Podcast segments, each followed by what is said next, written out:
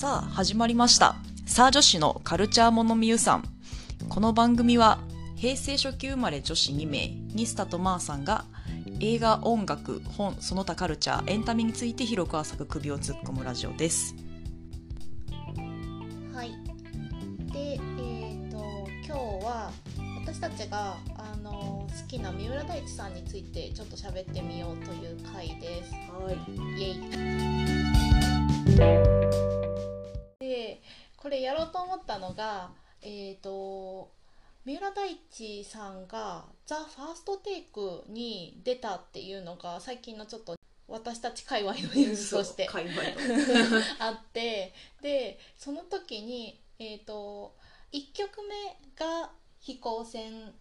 で2曲目が「三々」をうん。つい最近、はい。あの。発表された、うんはい。と思うんですけれどもその飛行船がねまあ良かすごったよ。かったね。まあっていう。三浦大知的に通常運転っていう説もあまあそれはあるそうにせよ。とはいえね。その説しかないけど、とはいえねなんねかあんな、なんて言うんだろう。こう一発撮りのところでちゃんと攻めてあのー歌うだけじゃなくてダンサー引き連れてダンスしてくれるっていうのがうん。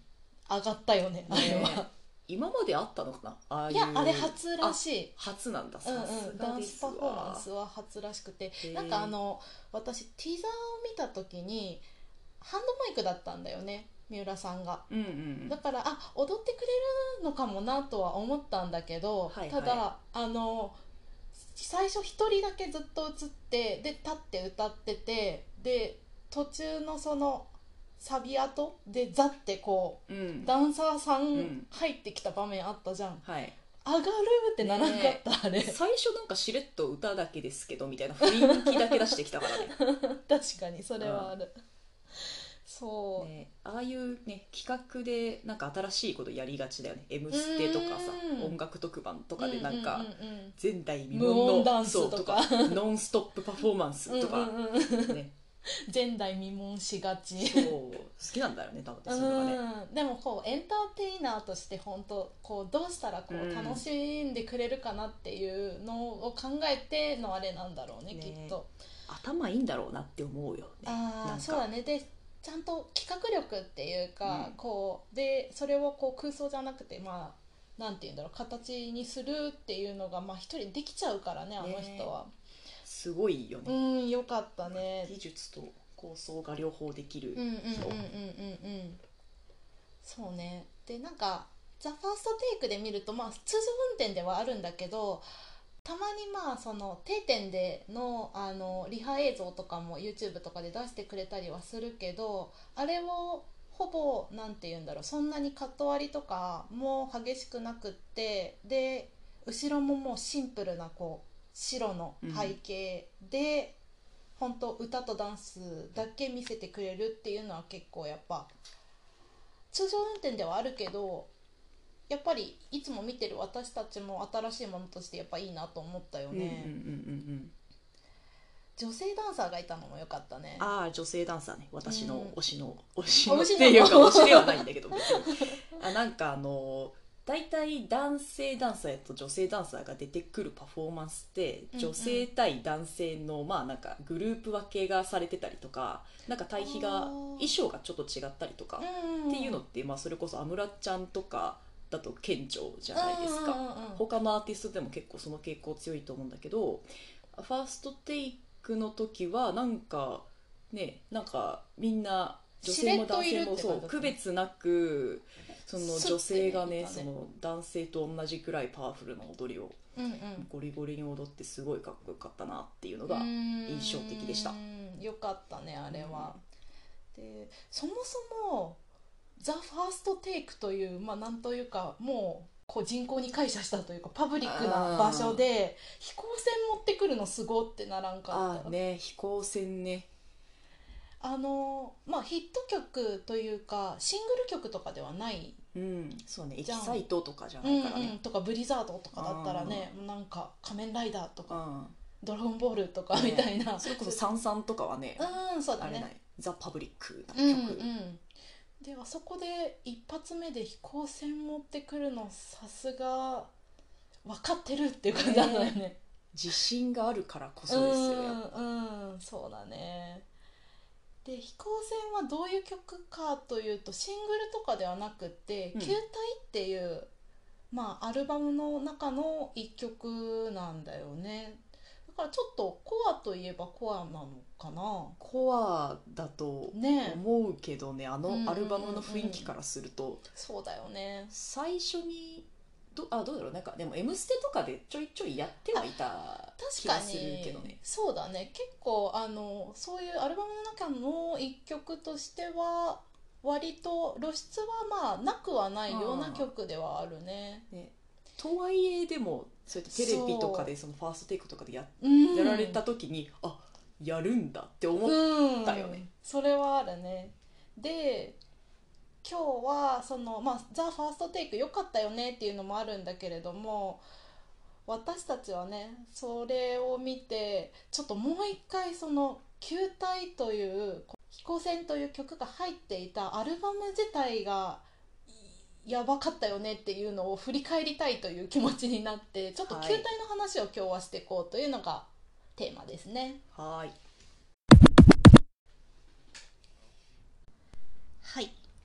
というわけで球体の話をしよはい、うでこの「球体」っていうアルバム自体は2018年7月の発売らしい。もう結構経ってるんだね。そうね4年前か、うんうんうんうん。でこのアルバムは、えー、と三浦大知さんがプロデューサーのなお YMT さんっていう人がいるんだけれどもその人と2人で作り上げた、まあ、うん。コンセプチュアルプロジェクトうんで、えー、とこのアルバムのためだけに作った、まあ、未発表曲を入れた、えー、とアルバムっていうような形になっていて、えーと17曲全部で入っている、はい、あ17曲も入ってたんだ、うんうん。でもさあの途中でインタールードとかそうそうそうそうそうそういうのが結構あるから実際に歌詞があってがっつり曲っていうのはもう少し曲数でいうと、たうん。十数曲っていう感じかなと思います。そうですね。うんうん、でまあなかなか衝撃的なアルバム。衝ね撃的だったね。うん、この球体自体は、えー、と発売が7月2018年7月らしいんだけれどもその前に、えー、とライブというかこのうん「球体」っていう公演を複数回やって、うん。それがあってからのアルバムの発売だったんだよね。はい。で私たちも NHK ホールホールだね。うんうん、の回に、えー、と見に行ったの、あれ衝撃衝撃だったね。だったね。ちょうど6月だから4年ぐらい前ですね。うんそうだうん本ね、当にこのくらいの時期になんか見に行って。何の前情報もなくて。でまあなおあ YMT だうんっていう情報だけ、あわれ私たちもともとそのプロデューサーさんのが割と好きでっていうのもあって、そうね、うん。あの安室ちゃんの曲とかも作ってるプロデューサーさんで、であの三浦大知の曲も前から「えー、とインサイド・ヨーヘッド」とか「ヨアラブ」ぐらいかうんうんうんうんら結構提供があうんる人でっていうので、でも本当そのぐらいの情報しかないね中で行って、で普通のライブとは違ってもう本当みんな席にずっと座ったままで出演者もうん。三浦大知一人、うんそうコロナ禍じゃないけど座ったまんまで声も出さずの。もう息を飲む感じだったよラね。ライブライブっていうと語弊があるよね多分ね。うーん。ななんて言うんだろうあれは。まあ舞台。舞台？うん？うん。であのこの球体の本当にアルバム丸々を曲順にこうやりながら、えー、と三浦大知がうん踊って歌ってってするんだけれどもっていうのがその舞台であれまずこうガツンとこう頭を打たれたようなはい。感じのがあってからこの、えー、とアルバムが出てでこのアルバムまたアートワークがいいんだよね。そうなんだよ。ね。ねまず中身の前にこのアートワークの良さについてちょっと喋りたいぐらいだよね。ねちょっとポッドキャストで説明するのは若干限度があるんだけど、うんでもあの本っていう体で、うんあ CD なんですよ。CD なんだけどなんかブックカバーとかがついていて著者紹介の,、あの文庫本についているあの作者の書裏帯みたいなの。そうそうみたいなのとなんか代表作がこれでこれでこれでみたいなのが書いてあるのがあってで歌詞カードなんだけれど、うんそれももうなんかこうた手触りからしてねちょっといいよね、うん。こう歌詞も縦でなんか詩が書いてあるみたいな感じで並んでて、うん。この余白とかフォントとかもすごい凝ってて、ゲイがね細かいよねうん。でこのなんて言うんだろうあの繰り返し使われているデザインとしてはなんか球体の展開図みたいな形が描かれてるんだよね。うん。これはねおしゃれですよ。おしゃれですよ 本当に。本当に。これはねこの時代でもやっぱパッケージで手に取りたいっていうね感じがするよね。うんうんそうね。これは持って手元に置いておきたいよね。でじゃあそろそろ中身について話そうということでこのアルバム自体にえっ、とまあなんか売る形態としては CD だけと CD 足す DVDCD 足すブルーレイディスクみたいな形で売り出されていてその、えー、と球体発売前にやっていた公演の映像っていうのがこう DVD とかブルーレイのバージョンだとついてるっていう感じなんだよね。うん。でそれをねちょっと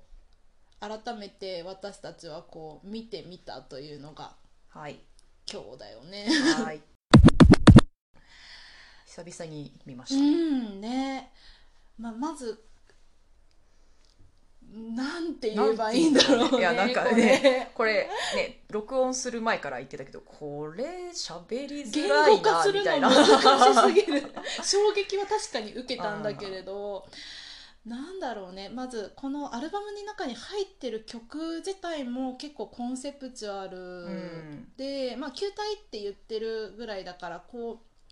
円環構造っぽい感じではあって、最初の曲が女子ななんて言うんだろう。女言葉かなえ女子で多分で合ってるんだと思うんだけど、まあ、女は順序の女にあの詩は、えー、とゴンベニツカさん、詩うん、歌詞の詩だね、っていうのから始まってこの歌詞、えー、とこの「女子」っていう、えー、と曲の最後がの歌詞が「ただいま」っていう風に言うっていうのがあって。で、えー、と曲目としてそのさっき17曲あったうちの最後の曲が「おかえり」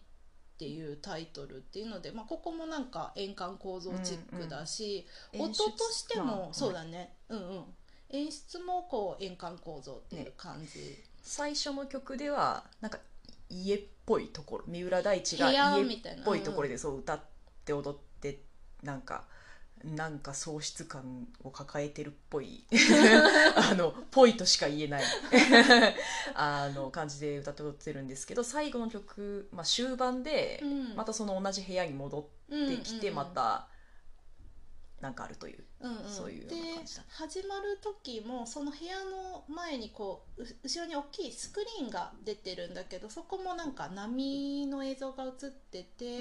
汽笛の音みたいなのがボーって聞こえてて、で最後その部屋に戻ってきて一番幕が降りた後もまたその波の映像に切り替わって球体っ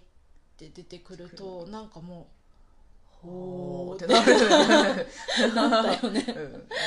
ね。いやいいですね。言語化できないけどちょっとポッドキャストいいですね。なんかこう「おー」でなんとなく通じるー確かにのかな少なくとも多分見たことある人は今の「おー」でなんとなくね共感はしてくれるんじゃないかなって思います。なんだろうね。全体として流れてる雰囲気としてはそこはかとないこう赤涼感だったり不安感だったりとか、まあさっき言ってくれたけど何かをこう失った後の世界で陰と陽をななんて言うんだろううん。明るい雰囲気とそれだけじゃない影の部分をこう行ったり来たりするような曲によって行ったり来たりするっていう、うん。あのまあ、陰陽の対比があるような感うんじっていうのが印象的だよね。その陽の曲もさなんかなんか過去形が多いなみたいな。そうね、失われた何か素晴らしい過去キラキラした過去みたいなのを、うん。こう今から今の視点から見てあああの時は良かったな、君がいてうん、こんな花火を見て君がいるうんうんうん。紫陽花を見てみたいなうんうん。うんうん君がいる曲といない曲でもうすごい対比だようんうねん、すごいよね。へそうね全体として、まあ、それぞれの曲調とか歌詞の世界観とかはすごい違うんだけどなんか別々の曲の中でこう共通のモチーフみたいのが使われてて、それがこうフックというかなんというか鎖みたいな感じになって、ね。ねそうだね。ゆるくそれぞれをつなげてる。うんうん。うん。感じで。例えばなんか飛行船とかガラスとかそういうのは繰り返し出てくるモチーフだよね。なんかそれぞれの曲ごとに象徴するものもなんかありそうだなって思うんだけうん。どガラス瓶とかそれこそうん飛行船とか淡水魚とか、でもなんか具体的にストーリーがこっちに分かるわけでそうだね。見た人が共通で得るストーリーみたいなのはない感じの舞台だよね、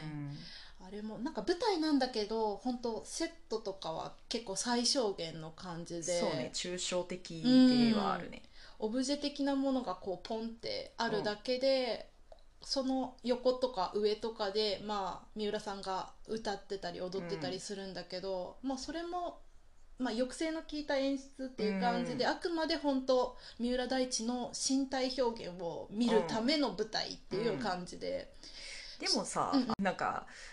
なんだろうその三浦大知の技術がすごいっていうのはもちろん見ててわかるけど、うんうん。でもなんかそれがメインでもないっていうかなんだろうそのうん。うん抽象的なそのコンセプト的なものありきで、まああそのそうだね。それを表現するためのツそのールとして三浦さんの身体表現もこう奈緒さんと2人で作ったあの球体っていう世界を表現するためのっていう感じだよね。なんかそのアルバム、えー、うんうんうん。うんとその CD アルバム含めてですけどなんかなお YMT と三浦大知がもう対等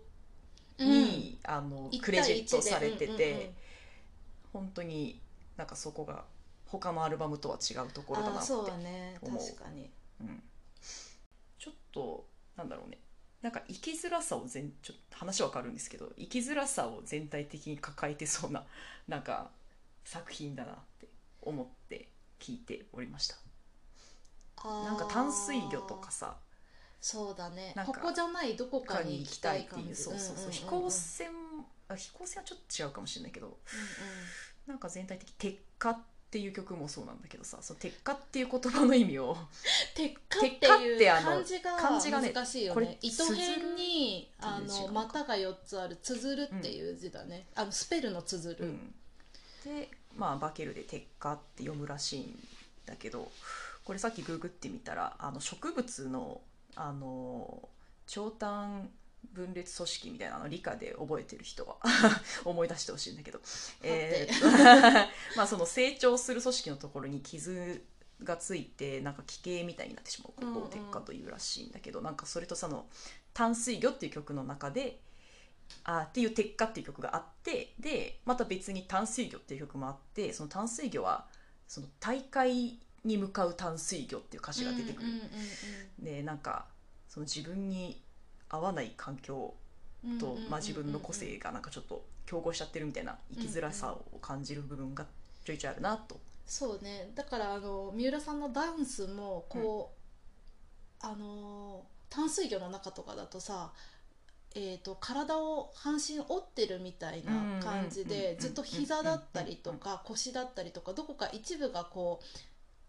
うあの床面についたままずっとダンスを前半とかは踊り続けててそういうのもなんかこうどこかに縛られてる感じっていうのを表現してるのかなとか思ったしこう他の曲とかでも足をこう引きずって歩くようなあダンスの表現とかもあってそういうのはちょっとなんだろうねあの生きづらいとかその過去にこうとらわれちゃってるみたいなのを表現してたりするのかなとは思ったよね。ー。あーなんか確かにフロア多いなっ印象があっフロアのダンスすごい多いのはそういうコンセプトに影響されてるみたいなところもあるのあるかもしれない。まあ、ちょっとわかんないよね。あ あのどういうものを取り返したっていうふうにちゃんと明確にやっぱ言語化するのはすごい難しい舞台だなというふうには思ったけどね。過去に縛られてるっていうのはめちゃめちゃ感じた、うんそうね。でなんかだけど最後の、うんうん。最後じゃないか。最後から2番目うんの「世界」っていう曲うんうんうんうん。だけはなんか前向きな感雰囲気がちょっと漂っている、そうね。あれだけは現在系の前向きさがちょっとあるのかなって思っうんた思ってああここでめでたしめでたしで終わるのかなと思わせておいて次の曲でまたちょっとん？って思わせる終わり方だったそうね次の曲が「朝が来るのではなく夜が明けるだけ。うん」なんかねねなんかねなんかネガティブちょっとねあのまたた不安な気持ちにさせるような終わり方ではあるんだよね、でなんかあのこれそのついてる DVD の撮り方のカメラワークとかもその曲その、えー、と一番最後の「朝が来るのではなく夜が明けるだけ」っていう曲は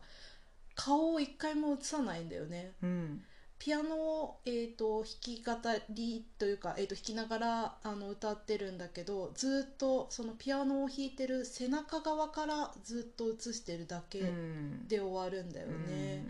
なかなかこのカメラワークも見応えがあるというかこう普通のライブ DVD とかとは全然違って結構固定的な定点カメラっぽい映像がほとんどで、まあ、それはこう舞台を見てる感覚とも結構近いんだけど、なんかそこにもこうすごい意図をさっきねの背中だけ映してるとか、あの明るくなったって言ってた「世界」っていう曲の時だけあの笑ってる三浦さんのこう歌ってるアップのカメラがうん。映像があるんだけど、うんうんうん。その曲以外はほとんど引きのカメラなほんだよね。ぼほぼ固う定、ん。客席から見てる体のカメラっぽかったよね。そうね。ほとんどそう。でちょっとあの変化がある曲というかあの飛行船とかそうだったと思うんだけどあれとかは多分動的なこのアルバムの中で言うと他の曲が性的なものがあの多いのに対してちょっと動きがあるような曲で、うんその時とかもやっぱりカメラワークがこう座席から見てるっていうのではなくって、まあ、ちょっと寄ったりとかあのうん。上、斜め上の角度からこう撮ってるようなやつがあったりとかして、そこは結構カメラワークも動いてうん。うんカメラワークっていうか、まあ、映してるう位置がこう複数回切り替わるっていう感じでそういうのもなんかちょっとね見応えがある感じだったよね。ね。そうよね。生の舞台もすごいしアルバム単体でもなんかすごいし、うん。まあプラスそのカメラワークっていうねその映像作品ならではの概念でもまたちょっとメッセージ、そう。メッセージ性かながあるっていう、ん。ね。面白いよねそうだね。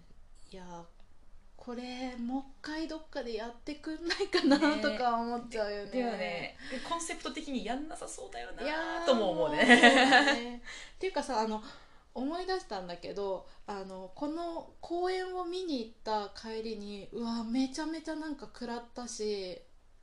この曲もう一回見たいっていうのすごいいっぱいあったけど、うん。こういうコンセプチュアルアルバムというか、あのプロジェクトの作品だからもう二度とどの曲も見れないかもねみたいな。あそうだね。そしたら嫌だねみたいな、ねはあのどっかでまあ分かるんだけどどっかでは見たいよねみたいな話してたけど結局他のライブとかでもちょいちょいやってやるね、うんうん。やるね。ガラス瓶とかもやってたうん、し、飛行船とか結構他のライブとかでもあのワンエンドツアーとかでもそうだしさあのクレバのフェスとかでも飛行船とかやってたりとかして、結構他のライブでしかもあのその時は一人じゃなくてダンサーさんがっつり引き連れてうん。踊るみたいなのを見れる作品になったっていうのはそれは良かったよね。いやーでもなんかこう「ザ・ファーストテイクを見て私たちまたこれ見返したくなったけどそういう感じでこう三浦さんの沼にこう引き寄せてこれで入って また新しい人が球体を聞いてくれるといいなっていうふうにちょっと思ったよね。なんかさこの「球体を」っていう作品が出ますってアナウンスされた時に、うんうん。なんかちょっと気になる文言としてはなんかこれこの奈緒さんと三浦大知のこのプロジェクトはなんかずっと続いてやっていきたいプロジェクトですみたいなこと言ってた言ってた、だからまたその次回作があるのではって思ったりするけど音沙汰ないっすね。あ。でも四このあの球体自体も3年半ぐらいかけて2人で作り込んだやつらしいからまあ、準備するにしてもやっぱ相当に時間はかかるんじゃない？だしね、うん。うん2人とももうきっと4年前よりさらに忙しくなっている間違いない、だろうからうん、大変かもね、うん、でもいや期待だね。次に期期待。待でその時に球体も合わせてまたやってくれないだろうかっていうのねね。いや本当素晴らし素晴らしいっていうかなんかこれこそ作品芸術作品と呼ばれるものっていう感じだよね。まあ普段のアルバムももちろん好きだけどいやこれはこれでこう一品っていう感じがするよね。三浦大知のあのパフォーマンス能力でしかできないしなんか、うん。なんだろうその三浦大知もそのなお YMT の才能にもう惚れ込んでっていうかもう僕はこ2人ののね信頼関係を感じるよね。結構三浦さんはねなおさんなおさんの才能をもう表現するためにもう僕はやってるみたいなところがあるっていう話もねちょいちょいしてたりするんでもううん。相思相愛の2人うん。いやぜひ続けてほしいね。